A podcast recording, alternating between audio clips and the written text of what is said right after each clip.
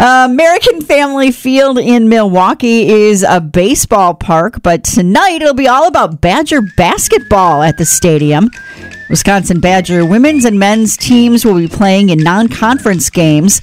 At the same time? Uh, no, the women will go first and then the men. The women take on Kansas State Wildcats, then the men will play Stanford. You can get tickets starting at around 19 bucks. It's being called the Brew City Battle. The real problem will be is someone now is sitting up in their bed in Milwaukee. I forgot to close the roof. oh no! I think do you just push a button for that? I Is there like so. just one button or is Yeah, it like a know. series Somebody of things you have to do? Leans on it, they forget. I know. I could see that that would be problematic. Something we would do, wouldn't it? T-Mobile has invested billions to light up America's largest 5G network from big cities to small towns, including right here in yours. And great coverage is just the beginning. Right now, families and small businesses can save up to 20% versus AT&T and Verizon when they switch. Visit your local T-Mobile store today.